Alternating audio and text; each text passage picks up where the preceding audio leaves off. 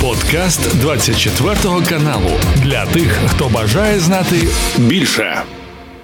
На лівобережжі Херсонщини росіяни вони мають таку досить потужну е, лінію оборони, попри те, що наші військові зараз її е, прорвали. Як ви думаєте, чи готуються росіяни до можливого відступу з південного напрямку? І якщо як, то як е, якщо так, то яким чином вони е, будуть відступати? Ну насправді, в принципі, як виявилося, лівобережжя Херсонщини це доволі слабке місце в російській обороні. Мабуть, одне із найслабших на південному напрямку з точки зору кількості мінних загороджень, з точки зору укріплених позицій. Тобто, ми можемо бачити, що якщо ми порівняємо, наприклад, з Мелітопольським напрямком і з напрямком Бердянським, де йшли наші наступальні дії українських військ, лівобережжя виявилося не настільки укріпленим, і це допомогло нашим силам вести успішні наступальні дії. Тобто тут потрібно виділити три моменти: перший це ефект несподіванки, тому що ворог реально не сподівався, що. Українські війська підуть зараз на такі серйозні маневрові наступальні операції. А вони розраховували, що це закінчиться там просто тим, що будуть проводити рейди українські сили, такі знаєте. На причілки і все більше не буде ніякого працювання. А самовпевнено занадто себе почували в цьому сенсі, і особливо не замінували. Лівобережжя, як виявилося, відповідно, наші підрозділи провели ефективну роботу, розвідку, скористались цим, знайшли шпарину. Насправді, знайти таку шпарину це ж теж мистецтво. Знайти слабке місце в обороні ворога, яке ми зараз знаємо, виявилося слабким. Це теж дуже важливо. Це надзвичайно важлива робота. Тому знайшли таке місце, скористалися, і зараз, як свідчить події, які розвиваються. Для ворога це все було несподівано, і вони зараз, оговтуючись, намагаються обладнувати якраз більш захищені рубежі вже туди на на схід від Радинська і далі. Тобто намагаються, скажімо так, рятувати ситуацію, тому що вони перекинули підкріплення. 810-та бригада підійшла, інші підрозділи поки що якомусь, скажімо так. Вони нічим не увінчалися нічим не допомогли. Не можна сказати, що чимось російське підкріплення допомогло чи може допомогти. Ну а наші сили продовжують ці наступальні дії. Тут важливо ще розуміти, що я думаю, ми найближчий там місяць, мабуть, побачимо наскільки це буде мати розвиток. Тобто, чи буде перекидання більшої кількості військ українських і техніки, що найважливіше, тому що треба забезпечувати вогневе вогневу підтримку. А для того, щоб просуватися, треба мати броню, бронемашини і. Танки, можливо, наскільки це дозволяють зараз взагалі ґрунти, тому що вони важчі дещо за а, бронемашини, і мати артилерійську підтримку, плюс засоби ППО. Ну і відповідно особовий склад. Від цього залежить подальше просування, але я не виключав би, що під вогневим тиском, які здійснюють постійно українські сили, і під втратами, які несе ворог зараз там на лівобережжі, вони дійсно можуть відійти на вглиб фактично Херсонщини і там обладнувати е, свої позиції в подальшому і залишити населені пункти Олешки, Нова Каховка і не тільки. Тобто вони дійсно можуть відійти більше того. Я думаю, що вони готуються до подібних сценаріїв, оскільки недаремно ж змі просочувалася інформація про те, що російські війська готують, начебто, перегрупування і відхід на раніше підготовлені позиції. Я не думаю, що це е, була дезінформація. Мені здається, це просто один із сценаріїв, який вони розглядають у власному там плануванні, власним командуванням в штабах. Просто це якимось чином повідомлення воно пішло в російські змі, можливо, помилково, можливо, вони хотіли зробити не це. Але це ж інформація йшла від них. Це йшла інформація від російської міноборони. Україна те, що розповідає російська пропаганда, що, начебто, це вкид, тут ні до чого. Абсолютно це все їхня внутрішня історія. Тому можна не можна виключати, що вони дійсно готувалися до і готуються до певних дій по відходу. Е, ви говорите про те, що росіяни вони е, готувалися до відступу як до можливого сценарію. Я маю на увазі, що російські змі при цьому говорите, що військові вони не очікували, е, що матимуть відступати. Тобто, ви говорите про те, що Херсон їх нічому не навчив. І там немає замінування територій, наприклад. Я правильно вас зрозуміла? Там є Там є, там є заміновані території, просто не не все лівобережжя заміноване. Були слабкі місця, які не заміновані, де діють зараз наші підрозділи. Зокрема, там не не було таких мінних загороджень. Це раз. По-друге, ворог не очікував, що ми е, будемо проводити більш таку серйозну наступальну операцію. Думали, що це обмежиться рейдами. Ну от, власне кажучи, вони не сподівалися, що ми підемо такими наступальними діями ще цього року. Тому, скажімо так, е, і не мінувалися, тому і не думали. А плюс думали, що артилерії зможуть подавити наші точки. Не вдалося подавити. Е, як ви оцінюєте оці успіхи на лівобережжі Херсонщини? Чи можуть вони стати ключовими в протидії затяжній війні, про яку зараз говорять? Тут це буде залежати від розвитку ситуації, тому що для того, щоб розвивати цю операцію наступально, потрібно задіювати більше сил, більше техніки, е, більше артилерії. Тому що якщо цього не буде, то якогось великого значного просування в українських військ не буде далі, тому що е, ну, морська піхота вона не виконає всі задачі пов'язані із тим, щоб звільнити все лівобережжя. Тому без форсування Дніпра ну, забезпечити, скажімо так, е, великий наступ далі буде складно. Ну і тут я думаю, що ми найближчим часом побачимо. Якщо таке форсування буде, якщо це зараз є в планах командування, і якщо вдасться це зробити, і дозволять погодні умови, тоді звичайно, що це ну скажімо, зруйнує дуже багато планів ворога і змінить багато що на фронті тому що це захід е, в тил ворожому угрупованню, і це доволі такі серйозні наслідки. Плюс розрізання угруповання російських військ, яке зараз знаходиться на лівобережжі Херсонщини. Це теж певна проблема. Тому я думаю, що ми найближчим часом побачимо. Ну і з того, що мені відомо, я вам скажу, що попри будь-які прогнози війни на виснаження чи позиційної фази українські сили оборони будуть продовжувати вести такі е, наступальні дії, нехай малими групами з меншою кількістю застосування техніки навіть взимку.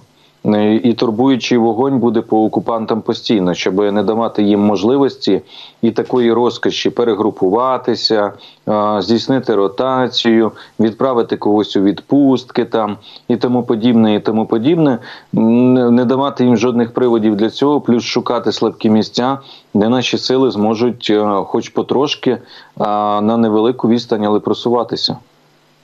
Е, ви говорили, е, що ем, лівобережжя Херсонщини це така от е, флангова операція. Де ще на українському фронті, зараз на лінії фронту, можна провести флангову операцію, яким чином, щоб вона була успішною, не менш успішною ніж на Херсонщині? Більш не. Немає таких місць на сьогодні. У нас на лінії фронту, крім лівобережжя. Я це назвав плацдарм надії знаєте, те, що там відбувається, тому що це дійсно плацдарм надії на те, що ситуацію можна серйозно змінити на фронті. Є ще один плацдарм, але для того, щоб його здійснити, треба маневр. Це і треба зайти на територію Росії. Треба зайти на територію Білгородської області і звідти вдарити в тил ворожому угрупованню на Луганщині. Ну, наприклад, такі моменти, і наскільки мені відомо, сценарії розглядалися. Просто Тут нас стримують наші західні партнери зі зрозумілих причин, щоб ми не діяли і не застосовували західне озброєння на території. Що класичні флангові операції на таких масштабах, як зараз може перерости лівобережжя Херсонщини, зараз таких на фронті нема більше. Якщо оцінити загалом те, що відбувається зараз на фронті, чи може ця війна перерости в таку е, позиційну війну? Може, і ризики такі, звичайно, вони присутні. Тобто позиційна війна на виснаження, так дійсно, це може бути, скажімо так, одним із сценаріїв. Ну тут не буде, мені здається, якоїсь такої класичної позиційної війни тому що все ж таки велика лінія фронту, і мені здається, що українські сили будуть пробувати, скажімо. Нехай меншими зусиллями, нехай з меншою кількістю озброєння і силами, але де-не-де пробувати, скажімо так, проривати цю лінію фронту і вести а, такі локальні наступальні дії на деяких ділянках. Тобто Це очевидно в очікуванні того, що збільшиться дещо наша допомога. Ми будемо отримувати більше для того, щоб наносити по ворогові ще більше ударів, зокрема артилерією і авіацією, ракетами. Ви знаєте, мене насправді дуже зацікавила оця історія з заходом з Білгородської області. От е, що нам потрібно для того, щоб здійснити такий наступ? Це вороже питання. Ну насправді дивіться, тому що. От е, уявіть собі, якби зараз нам вдалося провести дві флангові операції. От одна була б а, на лівобережжі Херсонщини, а інша була б з Білгородщини на а, Луганщину. Так, от е, вам це нічого не нагадує а, події минулого року. От минулого року теж проводилося фактично дві флангові операції. Одна операція це була по витісненню ворожого російського груповання з правобережжя українського Херсонщини, якраз і був звільнений Херсон. А друга операція це була а, на північному сході. Це була деокупація Харківщини, тих, а, тих територій Харківської області, які були окуповані ворогом. І це теж були дві флангові операції, які дали можливість розтягнути захисні лінії ворога, дали можливість не концентруватися їм на якомусь одному напрямку, а створити загрози на двох. Відповідно, вони розтяглися. І відповідно з'явилася можливість провести це. І ем, для ворога, ну скажімо так, ми побачили тоді, що Харківщина була таким доволі таки неприємним холодним душем. Тобто вони теж десь не очікували, що це може відбутись. Такий же самий ефект міг би бути і з Білгородської області. Для цього потрібна просто концентрація сил і стрімкий рейд. Який міг би проходити якраз через Білгородську область із заходом фактично з півночі Луганщини в тил ворожому угрупованню. А в них там не так багато сил зараз сконцентровано саме на окупованих територіях, далі поближче до кордону з Росією на Луганщині. Тому, звичайно, це і це, і це би дало можливості фактично затиснути е, угруповання ворога, розрізати його, те, яке зараз знаходиться, зокрема на Куп'янському напрямку, на так званому Лиманському напрямку, і навіть створити проблеми і загрози з оточенням російських військ. Тобто, ну скажімо, це це, це, це б дало нам певні перспективи. Що для цього потрібно? Потрібні а, сили війська, потрібна артилерійська підтримка і потрібна бронетехніка для того, щоб цей рейд здійснювати. Якраз бронетехніка, яка застосовувалася зокрема під час наступальних дій успішних на Харківщині, це багато в чому те, що допомагало нашому десанту швидко просуватися. Це були автомобілі Хамві. Легка броня, але з крупнокаліберними кулеметами, плюс гранатометами, які дали можливість швидко Потім це були а, так само бронетранспортери, зокрема і західного виробництва. Ну тому, скажімо, якби в нас був дозвіл від заходу на те, щоб ми використовували західне озброєння, ну, наприклад, ті ж самі мардери, страйкери, Бредлі. Іншу техніку, яка нам постачалася, ті ж самі хамві, нехай ну це б дало нам, скажімо так. Плюс був певний період, розумієте. Вони зараз теж е, встигли прикрити свій кордон. А був період, коли згадаєте, РДК е, і Легіон Свободи Росії як заходили в Білгородську область е, невеликими групами. Ну тобто, це ж не були велика, це ж не була велика концентрація військ, там кілька тисяч чи навіть дві-три бригади кількістю 12, 15, 16 тисяч. Це були значно меншна кількість без якоїсь важкого озброєння, вогневої підтримки і нічого собі вони там е, шороху тоді наробили. Але зараз теж розумієте. Ворог же ж підтягнув зараз сумарно їхнє угруповання складає десь 27 тисяч. Це на три області: Білгородська, Курська, Брянська. І вони дещо там укріпили свій захист. Вони, до речі, я вам скажу, що влітку, влітку, а навіть в травні ще таборі ворога там були деякі панічні настрої з того, що там українські пішли колони, українська техніка. Вони реально думали, що ми можемо таке здійснити. От от на на повному серйозі, що ми зможемо спробувати провести таку флангову операцію. Ну тут, скажімо так, нам треба рахуватися з думкою наших партнерів, тому що вони надають зброю і вони з точки зору використання цієї зброї можуть нам ставити певні обмеження щодо її застосування. Говорять про те, що росіян росіяни свою піхоту прикривають авіацією. От е, чим ми можемо протидіяти їм в такому випадку, якщо припустимо, пофантазуємо е, здійснити операцію заходу з Білгородщини? Ну, бачите, ви думаєте, вже, скажімо, від стратегічного рівня переходити до оперативного. Вже питання, щось далі підемо на тактичне, які які далі. Ну, дивіться, ну, е, значить, е, дивіться, щодо прикриття авіації. Е, Розумієте, щоб діяти на території е, Росії безпосередньо чи на територіях наближених, спочатку, мабуть, не завадить подавити е, їхні засоби протиповітряної оборони, які можуть прикривати, наприклад, той же самий кордон. Чи можна це зробити? Можна. Тому що я вам хочу нагадати, що коли звільнявся, звільнялось правобережжя Херсонщини, вже тоді наносились удари по російським радарам і по російським засобам ППО, навіть які були розташовані навіть в районі там Лазурного чи Скадовська, тобто на півдні лівобережжя Херсонщини. Тобто теоретично це все можна і застосовувати більш активну авіацію. Ну, армійську авіацію, так само гелікоптери з ризиками, але для підтримки ударів так можна було б. Ну і потім розумієте, тут же ж питання в тому, що все ще залежало б від того, яка в них там концентрація. В них не було великих сил в Білгородській області, насправді, щоб, е, скажімо так, е, прикривати. Ми б прикривали артилерію, ми б могли задіювати і реактивну артилерію, і ствольну, і важке озброєння, тобто броню для того, щоб здійснювати цей стрімкий е, прорив. Росія насправді чому активно перейшла до прикриття авіацією зараз? Тому що у них виникли деякі проблеми з танками і з важкою технікою, особливо на деяких ділянках. Тобто, як тут, от, якщо подивитися загально, порахувати кількість зараз техніки, якою діє ворог. Вона є от на фронті, якщо порахувати всю протяжність фронту. Але якщо взяти взяти окремі ділянки, то в них подекуди виникають проблеми. Навіть е, на Лиманському напрямку от була проблема, тому що вони мали 5 листопада чекали, що підуть в атаку.